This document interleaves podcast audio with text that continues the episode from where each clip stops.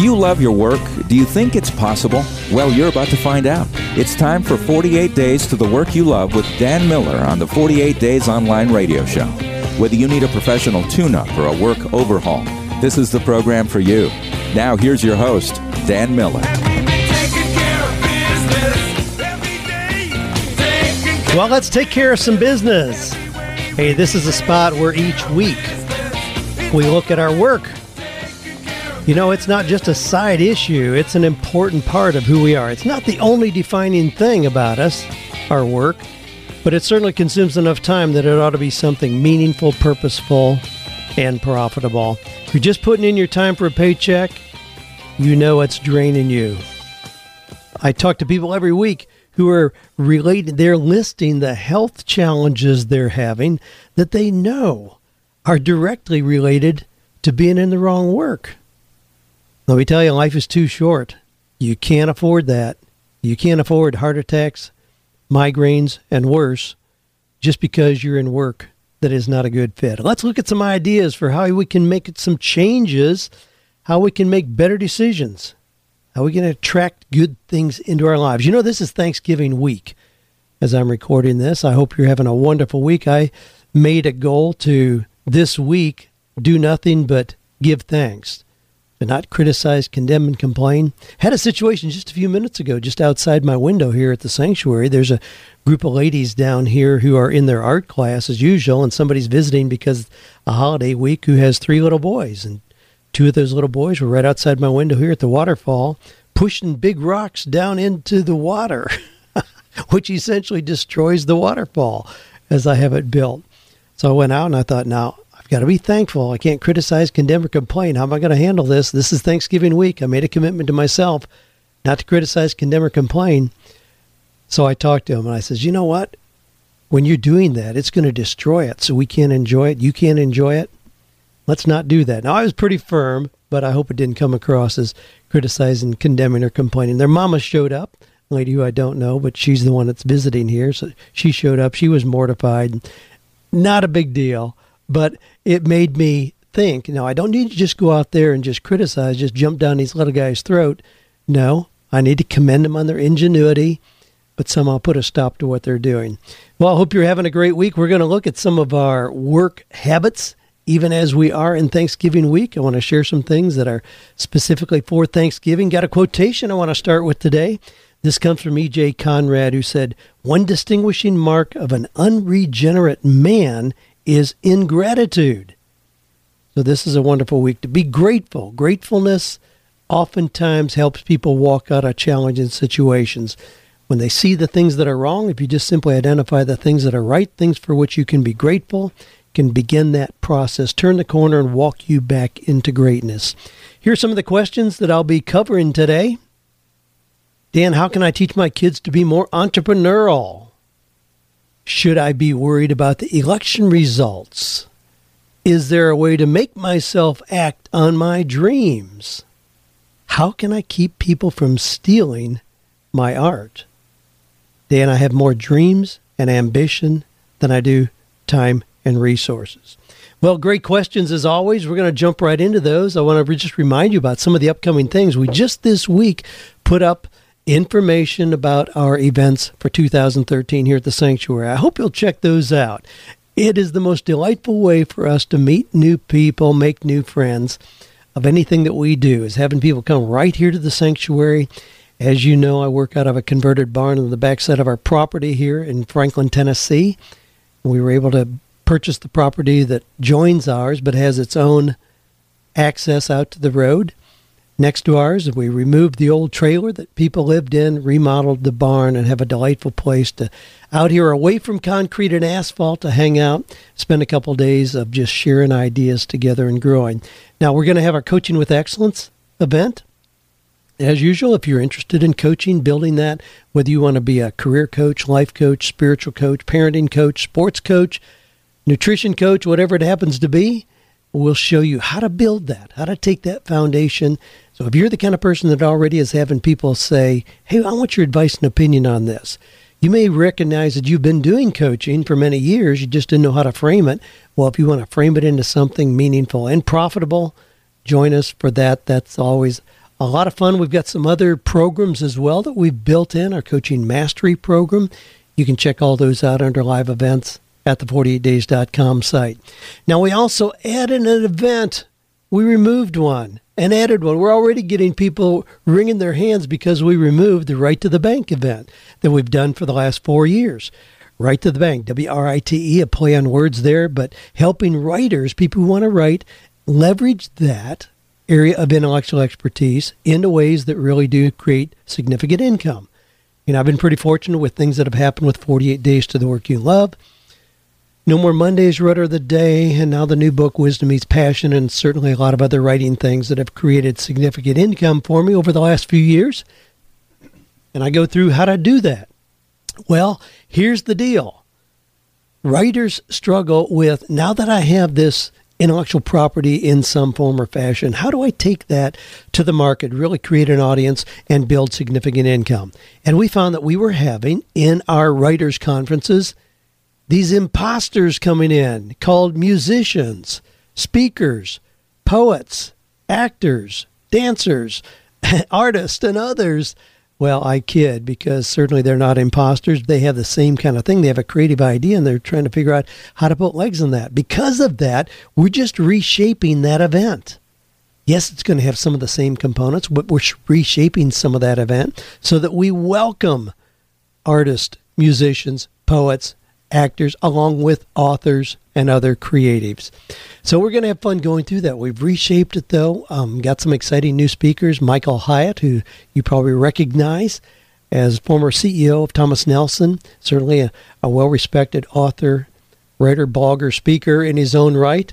He's going to be here. I'm excited about that. Chad Jeffers, who is lead guitarist with Carrie Underwood right now. He's on the road. If we can arrange his schedule, he's going to be here. Dorsey McHugh, who is the artist who conducts the art classes here, internationally recognized artist. My wife, Joanne Miller, she's going to be sharing on how to release your creativity. So it's going to be a blast. But check it out. Um, I'm so excited about the Innovate logo that we created. That was one of those 3 a.m. brainstorms that I had. I woke up and thought, oh my gosh, we can create a logo where we combine innovate, I N N O V, and then the A T are actually the 48 days 48 from our logo. So we put a little subtle leg on the left hand side of the four to make you recognize it can be an A as well. But just go check it out. Innovate. Go to live events, 48days.com, drop down, see the new events. But Innovate is filling up quickly. We just announced it on Monday. This is Wednesday as I'm speaking. And in the two days, we are filling up quickly with that. We have to limit those events to 48 people. That's going to be a hot number for sure. But check out Innovate and the Coaching with Excellence. Join us here for a couple of days of phenomenal activity to boost your own success. Well, Steve from Austin, Texas says, just wanted to thank you. Now, each week I usually start off with some kind of a success story, and I thought this fit. I, I, thought this was a cool thing, and I wanted to share it with you. So, Steve, again from Austin, just wanted to thank you for answering my question about Taco Bell. He asked in a recent podcast, ask, if I'm into health, what do I get when I go to Taco Bell? I talk about going to Taco Bell regularly with my granddaughter Claire. It's a weekly outing for us. Yes, I do. And I talked about the things that I get from the menu that fit in my no wheat kind of diet anyway. I received a text message from one of my sons telling me he heard it on the show. I'm not sure if I was more excited that you answered it or that my son was listening to you. Now, Steve says, I have six sons ages 19 to 31. Man, how cool. I have six sons. Golly, you got your basketball team with a couple spare players Last Christmas, Steve says I invited all of them to meet as a group once a month for the next year to discuss how to have a successful life. They all agreed. As a father, you can imagine my joy to be able to do this. We have studied Seven Habits, Andy Andrews' The Traveler's Gift, Love and Respect, Mike Hyatt's platform, and listened to podcasts, and we've challenged ourselves to live life intentionally. I wish I was as eloquent as you in being able to inspire them. Glad your podcast and books are available as resources. Well, Steve, I don't think you have to be much more eloquent than to do what you're doing. Just be the leader in getting together and brainstorming with your six sons. What an amazing thing to do. I mean, I'm sure that some of them have wives and kids, but to just get the sons together, I think that is an awesome kind of thing to do. Congratulations on doing that. Now, I want to play an audio from another dad who is concerned about what he should be teaching his son. Let's listen to this, and then I want to open this up a little bit because of a recent um, opportunity that I had. Hey, Dan, this is Dave in Raleigh, North Carolina. Uh, first of all, I look forward to your show every single week. Thanks for doing it. Second, um, I've been thinking a lot about the last election and the topic of jobs kept coming up over and over and over, and uh, the unemployment rate, and which candidate was going to provide the jobs. And it really started to um, it started to bother me. I'm a dad of a of a five year old boy, and um, I don't want him to grow up in a world where he has to constantly think where his next job is going to come from. I want him to have a more entrepreneurial mind, um, and I want to teach him how to be uh, be a person that can provide his own living and think in that way. Now, I never grew up in an entrepreneurial family. I grew up in a family where we always worked for other people. I worked for someone else, and um, so does the rest of my family. So I, I don't feel like I have that spark in me, but I want to teach him how to be more entrepreneurial so he can provide for himself. Can you give me some tips on how to do that? On the first steps in teaching my kids how to um, go out and provide their own living. Uh, I would appreciate any advice. And again, thank you uh, so much. Well, Dave, thanks for your question. Another dad concerned about mentoring his son in a proper way. What a what a great opportunity. I mean, there's nothing that thrills me more than what I've experienced being a dad now, a granddad, but what an amazing opportunity to help release the very best in a young person, that being our own flesh and blood. You know, what an amazing opportunity. There's nothing that compares to it. Well, let's talk about that a little bit. What do we do to make sure that our kids don't have to worry about getting jobs? Uh, let, let me kind of frame it as this. After the second presidential debate, I wrote a blog. That blog was picked up by Fox News, and yesterday I was in the middle of a coaching consultation with somebody and I got an urgent email from my publicist at Thomas Nelson. She said Fox News wanted me on live at like 1045 yesterday to discuss that piece that they had picked up. Now, fortunately, I had an understanding client, somebody that I've known for a long time, and she was totally cool with it. So we just interrupted it. And I turned around, got on Skype, and in about five minutes from then, was live on Fox to discuss this question. Now, this is what this is what precipitated this. In the second presidential debate, that was back in October 16th. The first question from the audience came from a 21 year old college student named Jeremy who asked both candidates this. He says, What can you say to reassure me, but more importantly, my parents, that I will be able to sufficiently support myself after I graduate? Now, here's my response. Unfortunately, both candidates gave political answers to this young man, playing into the idea that this student's success is somehow dependent on government policies or who's in the White House. Governor Romney promised he would continue the student loan policies, the same policies that have led to insurmountable debt for graduates and a 25% spike in tuition. He said he would make it easier to go to college a system that is turning out thousands of graduates who have few marketable skills. Now, Governor Romney even mentioned that half of last year's graduates are unemployed or severely underemployed. Now, adding more to this number, making it easier to go to college by getting bigger student loan debts, I would think is not reassuring. It should be terrifying to think that we're sending kids through college where they come out with this amazing quantity of debt that most of them have and not really be able to get a job anyway. That's not a reassuring process. Yeah, we're just going to make it easier for you to get in at the bottom of this funnel that dumps you out at the other end with no prospects. Well, President Obama promised Jeremy that he would increase manufacturing and factory jobs. Now, I had to chuckle at that. I mean, are you serious? As a life coach, I don't encounter a whole lot of college graduates who identify working in a factory as their dream destination. Most of them want to avoid the life they've seen that their parents have had. And they want to follow paths that embrace their passions, their dreams. They want to be part of a worthy cause and do something to change the world. Now, I know, I mean, this political thing is unfortunate to watch it unfold. I know that people get elected by telling us what they're going to give us. But Jeremy needs to be reminded that circumstances will never assure him any kind of success. The economy can be robust and unemployment at zero, and it still has little to do with his success. This is very much an inner game, not determined by external factors. Now that the election is behind us, I doubt that Jeremy is feeling any more reassured. The real question is, Jeremy, why would someone want to hire you? What have you done to bring value to the table? What would you offer my company as unique value? What are your three strongest personal characteristics? What projects have you headed up in the last two years? What makes you remarkable? So here's what I would tell Jeremy, and this is what I discussed yesterday, these seven points with on Fox News. Understand the need for wisdom as an addition to knowledge and information. You may have knowledge and degrees, and we've put a lot of focus on that in our last few years' history, and especially in our educational environment, knowledge and degrees.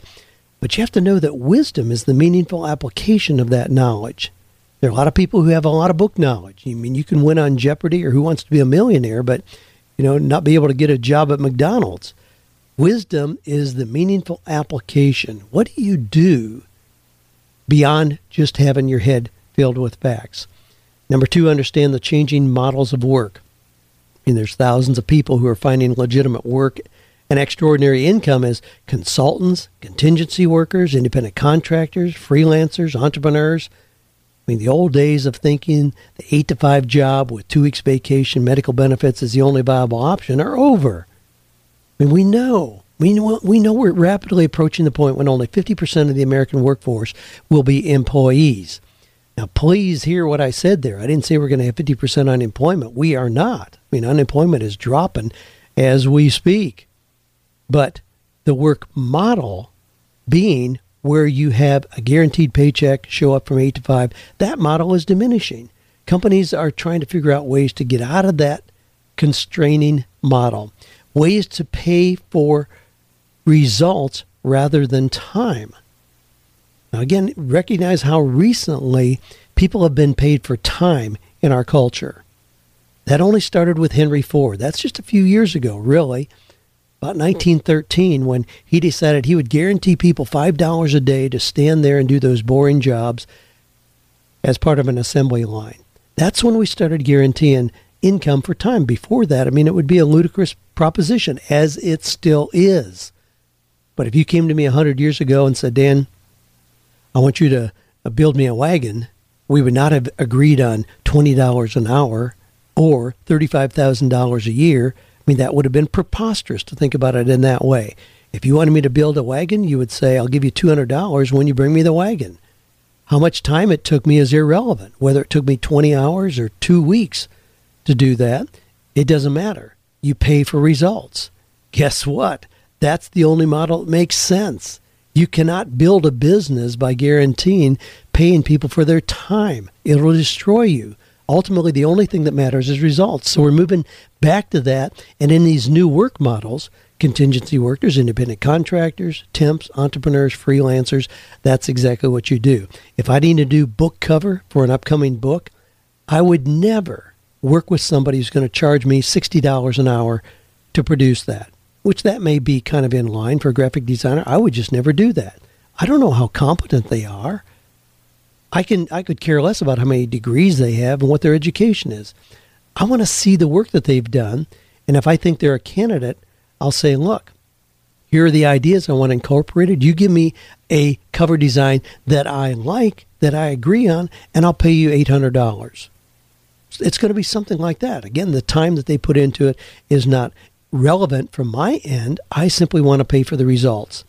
Well, let me let me go on. Number three in my list of what I would tell Jeremy to assure himself that he'll be able to make a living when he graduates from college. Make your life international. Meet new friends. Seek to understand those with different cultural experiences, different customs, and different faiths. I mean, the world really is flat at this point. And the more that you can understand those who are outside of just your small geographical area, the more strength you're going to have in identifying your best opportunities. Number four, understand the power of relationships. I mean, when we when uh, Jared and I wrote this book, Wisdom Meets Passion, we Jared designed an Ubuntu medallion. It's a beautiful medallion. It has the Ubuntu tree on one side and map of Africa on the other, a hole in the center like coins in Africa do. String through that, specially designed to wear it around your neck. Medallion. Well, the concept being Ubuntu, and that's an African concept that really means we're in this together. Uh, where where we become they, where where they become we. You know, we're we're in this together. This is we can accomplish more by working together than what we can do individually. Understand that principle to serve you well. Number five, serve those around you. Don't wait till you graduate. If you want more money, just figure out how to serve more people. I mean, that's all you have to do. That's an easy way to make money. Figure out how to serve more people. You make more money not by being a hardline negotiator for somebody in a job. Just figure out how to serve more people. Opportunities will explode all around you. Number six, have a pleasing personality. Be generous with your resources. Keep your word. Smile easily. Listen well honor the uniqueness of each, each person you meet. That'll do more to open your opportunities than adding a MA or a PhD behind your name. Number seven, know your gifts and talents. What is it that makes you remarkable? Don't rely on degrees alone to open doors of opportunity. Yes, Jeremy follow these seven steps, and I can reassure you and your parents with confidence that you will be well able to support yourself sufficiently after you graduate. If you follow those seven steps, you can be assured you'll be able to follow your passion, create extraordinary income, and make the world a better place. Hoping the economy gets better will have little impact on assuring your success. Making yourself better will guarantee your success. Now, this is kind of my closing statement here. The unemployment figures, the economy, or frankly, who is in the White House are all small factors compared to being a person people know love, and trust. With that, I'll be one of many organizations wanting you on our team.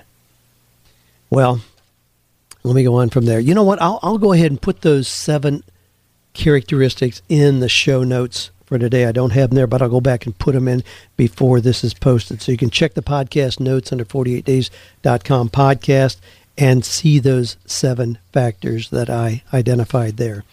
Well, Michael, from AB, AB, Drumheller AB. You know, I don't even know where AB is.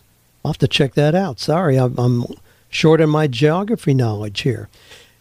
I have two unique questions. Well, speaking of knowledge, yeah, do I need to fill my facts with what the capital of Utah is? Hey, I can get that in Google in three seconds. You know, there's some things that uh, you, you don't need to fill your brain with. You can get the information quickly, but I, I do need to check out where AB is. Anyway, Michael says, I have two questions. I have a lot going on with kids not sleeping, learning a new job in the oil fields, and trying to do my own thing on the side. I'm exhausted and I veg out a lot. I feel like Superman with kryptonite around my neck. Is there a way to be Superman even if only for a few months? Yeah, there is. Second question I finally got a Saturday to catch up on a lot of things and found myself lazy and almost brain dead. Is there a way to make myself move on my side work, my dreams, on demand? Well, being exhausted physically is a challenge. I mean, it, it really is. I mean, we all look for a little margin in our lives. And if you're working 60 hours a week and then you have kids and other responsibilities, yeah, it can really zap your creative energy. Granted, I'm, I'll be the first to admit that if I find myself overloaded, even with just coaching or writing the things that I love doing, it still is exhausting. And I need to give myself time to recharge, to re energize. So there's nothing like sleep when your body is telling you that's what, that's what you need. So you have to find where that margin is. Now, what I would encourage you to do, especially as we're approaching a new year here, is to do what I call zero based time budget. And if you if you've done anything with my buddy Dave Ramsey on the financial end, you know that Dave wants you to decide how you're going to invest your money in advance, not just look at where it went after the fact, but to look at it in, in advance. So if you have $168 Decide in advance how you're going to invest that next week. Well, guess what? We also have another quantity that happens to be 168. That's the hours in a week. So you're going to have 168 hours next week. Decide in advance how you're going to invest that time. So if you're going to work eight hours a day, boom, you got that. You take that out. If you're going to sleep eight hours a night, you take that out. You just reduce the number by those obvious things that you are committed to and then use the discretionary time. But what that usually does is show people we really do have a lot of discretionary time. Mean, if you work eight hours a day, sleep eight hours a night, you still have a lot of time left over that is discretionary time. So it may be that that's just kind of slipping through your fingers, or you're just piddling that away by watching late night TV or too much sports on the weekend or whatever. If you can capture eight to 10 hours a week out of that 168, you can make dramatic turns in the future that you're creating. Be confident that you can do that. So be very intentional about how you're using your time. That's the first thing that I would say. As regards your second question, you finally had a Saturday, but then you were found yourself being lazy and brain dead. Well, maybe your body's telling you you just need to rest. There's no question about that. But again, if you have a dream that is pretty well defined and you know where you want to be 30 days from now, 90 days from now, then your energy ought to drive you to that. You ought to find yourself gravitating to that as the one thing you really do want to spend time in. And I find that if people have a dream that is becoming well defined, time spent developing that just flies by. It's like, wow, four hours go by and it's like a blink of the eye because you're engaged in something that you really enjoy. So if you are spending those eight to 10 hours in developing what your dream is going to look like, you have a clear sense of where you want to be 90 days from now. That's going to be a lot different than where you are now. Yeah, you ought to find yourself gravitating to that. If a dream is not pulling you toward it, then it's not really a dream. So by definition alone, you ought to find that you're gravitating to that any spare minute that you have, and it ought to precede things like just watching TV or just piddling time away where you consider that you're brain dead. Dan from Texas says, Dan, thanks for all the work you do. I've benefited from it greatly. Now, Dan has an interesting question here based on what he's doing now. He says, I work in the ropes course team building field. I've been working a part time job as the local community college ropes course manager. The position isn't a good fit for me, so I'm thinking of starting my own team building company serving groups in the area. I've made some great connections working at the college, but I don't want to appear, and I don't want to appear as if I'm stealing their business. I believe I can create a particular niche with bringing team building programming to you rather than having you to come to the college. Thoughts on making that transition but not souring the relationship with the college? Yeah, absolutely. Now, if you've been listening to me for any length of time at all, you know that I look for the old Stephen Covey principle. How can we find an and solution rather than an either or? And that's exactly what I would do in this situation. Look for and solutions. I would tell the college exactly what you want to do, that there are some situations where it's more economical, more efficient in whatever way to do the training, team building, training program on site with the company rather than them having to come to the college. So it's just an additional option. Work out a way for that so, so that's a win-win. If it's totally outside what the college is doing, they just recognize you're doing that on your own. I think that would be ideal. But then tell them also that in your own marketing efforts, you're going to identify companies that really do need to come to the college for what they offer there. So it would be an additional marketing resource for them. I would approach it in that way. So it's not an elimination of one and stepping on the toes of one, but that it is an and solution. So you can do both. That's exactly the way that I would approach it if I were in your shoes. I think it's cool to have the opportunity to have a more sophisticated facility if, in fact, you're able to sell that program to a company that you're talking with. I used to do a lot of uh, leadership training in companies. I'm not the kind of guy to take people out on a ropes course and tell them to close their eyes and fall backward and have their friends catch them. I just don't do that kind of stuff well. I'm too I'm too stinking cerebral for that. I mean, there are people who do that really well. But when I was doing that, I had some people who did those kind of things really well. They had a magnificent indoor training facility down at the Saturn plant just south of here, and I would just refer lots of companies down there. You want a ropes training course? Boom. Here's a guy that'll do that really well. you know, here's somebody that can walk you through that. It's not going to be me, but here's a, a great program and a facility. So I would I had the benefit of referring people to that. And that's exactly what I would encourage you to do. Well, hey, let me in, let me inject here a little music just to uh, give us a little break. But this is a common theme, and we know this song really, really well. Monday, Monday, can't trust that day. Monday, Monday,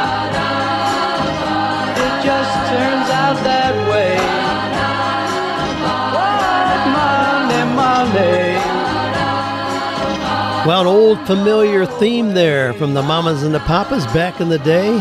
Hey, I know that's not true with you at this point. You're de- figuring out what it is you enjoy to do. So Monday morning's just as appealing as Friday morning. Hey, I know we all need a break, no question about it. And work is part of a balanced life, but the work that we do ought to be meaningful, productive, fulfilling in every way so that we don't dread it. You know, there's a little there's a there's a funny little thing I read just recently and I'm gonna I'll use it as as a humor piece in an upcoming newsletter, I'm sure. But it, it this little kid now understand dyslexia. I mean, my I had one child who had dyslexia, which means they reverse letters a lot. So this little kid wrote, you know, what his what his dad has for breakfast every morning. He has a cup of tea and a slice of dread. Obviously, with the D being reversed, so instead of a slice of bread, it was a slice of dread. I, oh my gosh, how poignant is that? His dad has a slice of dread every morning before he goes to work. Well, I hope you're not having a slice of dread. I hope that you're having a, a cup of optimism before you go into work in anticipation of being able to do work that you really do love. Well, Eric says, now this comes from Wichita, Kansas. Dan, I've heard you say that people should not worry about someone else stealing their ideas to just get things out, start going with your projects. Does this apply to art as well? I have my art online. Oh, at, at exit27b.com. Was wondering, should I worry about people using my work without my permission? Right now, I'm not worrying about it, thinking that it's best just to have it online for the world to see. Also, do you think that adding a blog to the bottom of my front page would be a wise thing and help my traffic rate? Thanks for your time. Eric, I apologize. I did not have time to go look at your art. But in terms of people stealing it, uh, for one thing, that's a tremendous compliment if people steal it. Now, I'm not sure what in what usage they would be stealing it. I mean, if you want to have your art available for people to use on their websites and in their blogs and all that, then just align yourself with an organization like iStock Photo. I mean, that's where I purchase a lot of them. There are a lot of these online sites where they have stock photography there, and you pay. I mean, I pay for the use of any single image, and you get part of that compensation. So certainly you can do that. I mean, beyond that, don't worry about it. I mean, if you start trying to protect your art and you have it online in any form, you'll drive yourself nuts. You'll you'll spend way too much time and negative energy trying to stop people from using what you've created. Do I ever have somebody steal a phrase of mine or a literal blog of mine or my newsletter and claim it as their own? Over and over and over. I have people send me things all the time. Daniel, I want you to read this blog. It, you know, really sounds like the way you think. And I read it, and yeah, it's the way I think because I wrote every single word there, and now somebody else took it. Do we chase those people? No, not a chance. Uh, it's just not worth the negative energy. It's just not worth doing that.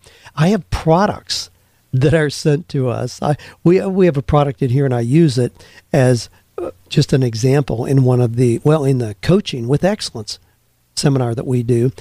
As an example, we have a, a, a DVD where it's in a little Amaray case, and it's called Diamonds from Dan It's got a really nice cover. It shows me on the front. It's got the orange from 48 Days to the Work You Love, and it's a DVD, and it's a compilation of some of the DVD training that I did with the 48 Days to the Work You Love seminar. So somebody has that DVD. They lifted parts of it, created another CD, and they created Diamonds from Dan, where it's me teaching on a variety of subjects. It's really pretty well done. It's available on the internet as Diamonds from Dan. Now, we ordered some. there's no ISBN on there. There's no record of where it comes from. It's really anonymous, but it's out there. And they are selling that. It's totally a bootlegged product. Violation of everything known to man.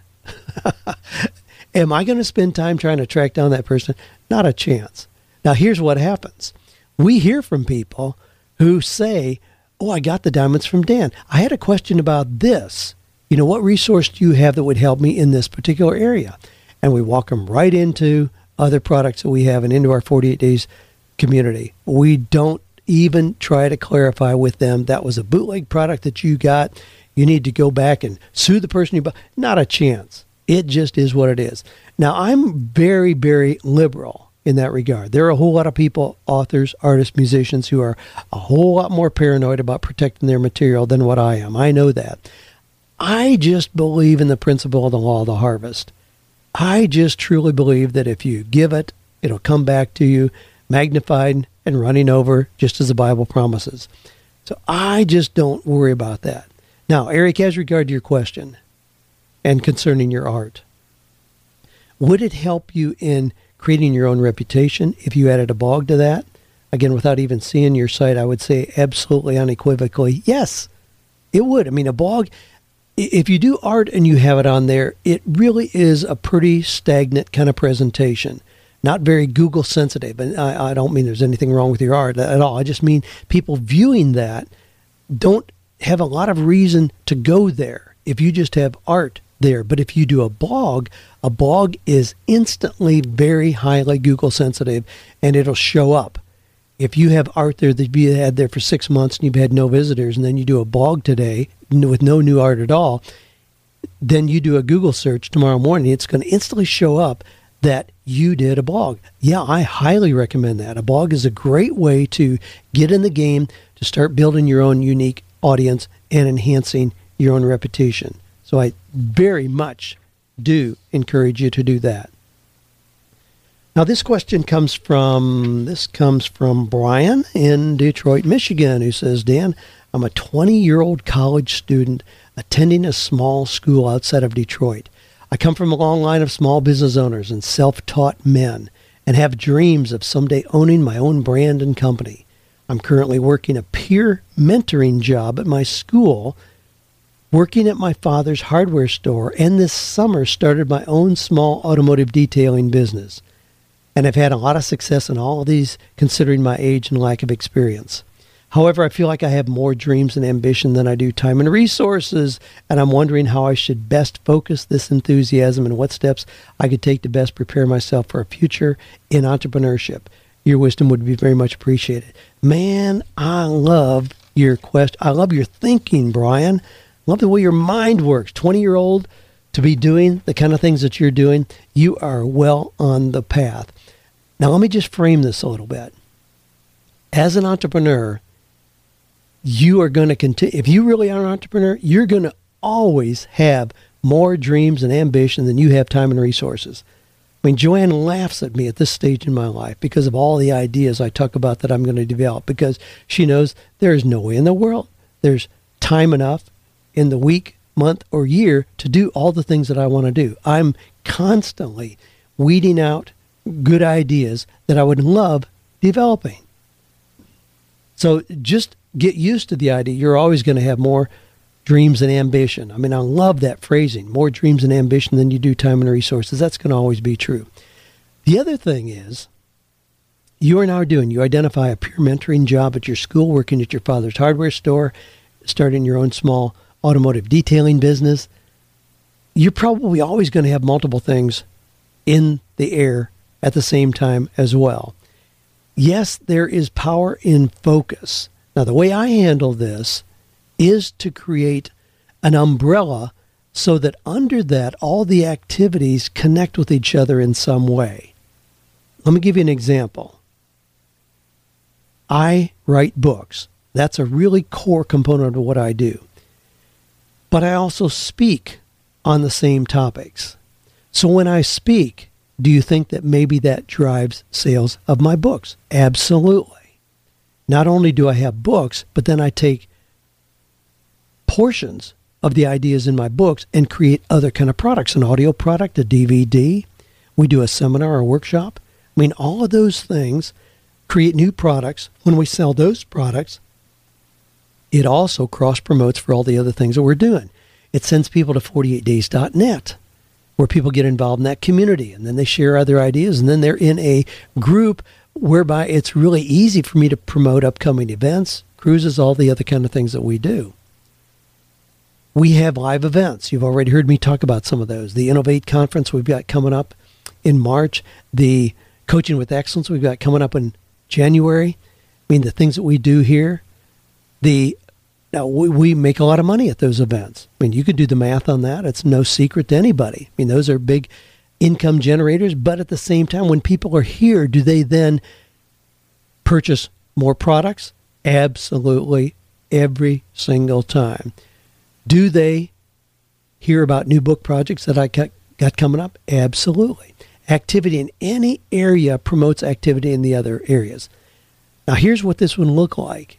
If you have an automotive detailing business, you could also purchase and resell a couple cars that you have on the side.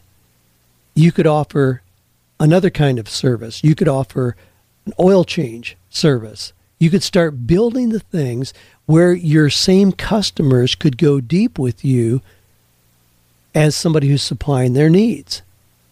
What I would caution you against are businesses that are not related. So here, you're doing this, you know, you're working at your dad's hardware store boom, it comes to be five o'clock. You switch gears, you change hats, and now you're going to go do automotive detailing.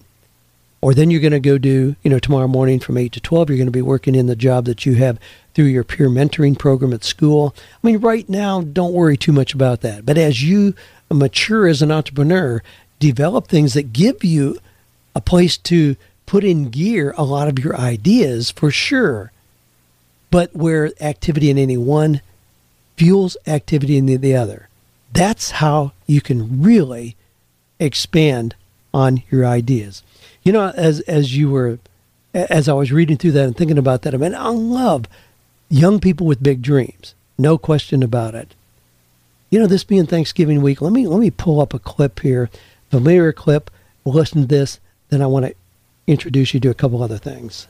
We've got some difficult days ahead. But it really doesn't matter with me now because I've been to the mountaintop. I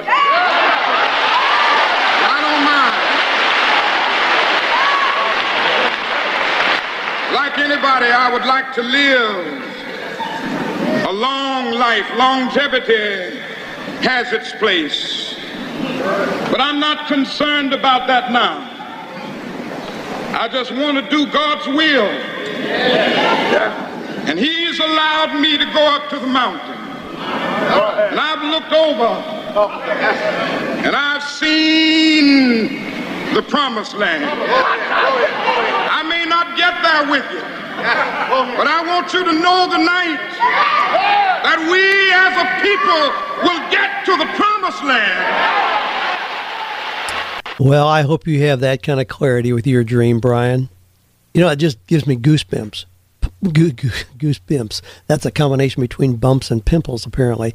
Goose bumps.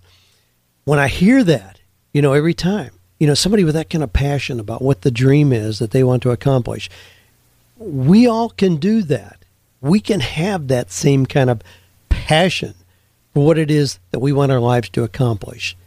But we are in, in a wonderful time of the year to be defining what we want 2013 to look like.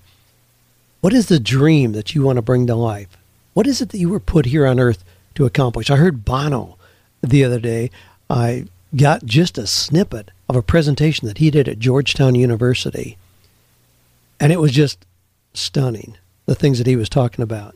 One of the things that was really cool that I really appreciated as an entrepreneur is that as somebody who's really interested in social justice, he recognizes that just giving to people, just aid, cripples the people. It makes them poor it disables them from being able to live out any dreams that they may have. Entrepreneurial capitalism, he says, is the way to equip people and help them break the bonds of poverty. entrepreneurial capitalism. Anyway, I pulled up the entire thing. Joanne and I watched it on Sunday morning. I passed it around to all our kids and other people. But I was just, I, I was blown away. Now, well, not blown away, not surprised because Bono has that history of bringing those kind of things to the table. But I was once again inspired by his dream, changing the world in big, big ways, and doing it through engaging the talents that God has given each of us to make a difference. Well, one of the things we're going to be doing that I'm excited about as time gets closer is the Wisdom Meets Passion Cruise. You know, this is one of those times it's a unique experience. I mean, we can learn by reading a book, going to a workshop or seminar. There's a lot of environments in which we can learn. You can be mentored by somebody, take a trip somewhere. But being on a cruise is kind of a one of a kind of experience. Mean, Joanne and I love them. That's why we just uh, make it open to friends of ours to join us. But the Wisdom Meets Passion cruise, we're going to be leaving from Miami, going down to San Juan, Puerto Rico, a city that is rich in history. We love the tour. There's a lot of connection with American history down there and seeing how businesses develop there on that little island. Some really exciting kind of stories. So we go to Puerto Rico and then on down to St. Thomas, St. John's, then we turn around, come back. We're going to have three full days at sea on the brand new ship, celebrity ship Reflection. Uh, its maiden voyage, I think, is this month, but it will only have been out a few times before we get on it. So it's a brand new ship, and it's going to be spectacular. So the Wisdom Meets Passion cruise, again, um, I mean, this is not a big moneymaker. It is not in that category. This is something we do just to connect with people in an in a unique and innovative way. It's going to be a memorable experience. Pierce Mars is going to be talking about how to understand our personality and maximize our skill in that area. Uh, Joanne is going to be sharing about creativity. Dorsey McHugh, the artist, is going to be with us on that cruise as well. Rory Vaden and his wife Amanda are going to be with us. Rory's a young guy, 30 years old, who wrote the book Take the Stairs. He is an amazing young guy who recognizes the opportunity that he has as an entrepreneur just to make things happen. And he makes it happen, and his book shares those principles. But he's going to be sharing with us an inspiring message. But I encourage you, check that out the Wisdom Meets Passion Cruise. We are going to have a blast. If you want a memorable time right at the beginning of the year, we're going to do it right during the week of Valentine's Day. So we'll be doing some things that kind of tie in with Valentine's Day as well. But what a great way to start the year to be energized. You know, invest in yourself. I mean, that's what it is. Invest in yourself to give yourself the kind of kickstart for the year that you want to have. Well, hey, it's been a delight being with you as always. Thanks for being part of this growing community. Check out not only events, check out the growing community at 48days.net. We'll probably hit this week. It looks like we're going to hit 12,000 members. Those are 12,000 people who are not content with mediocrity, but who are doing things to share ideas, share resources, and together to find or create work that is meaningful, purposeful, productive, and profitable. Have a wonderful Thanksgiving week as you plan for the coming year.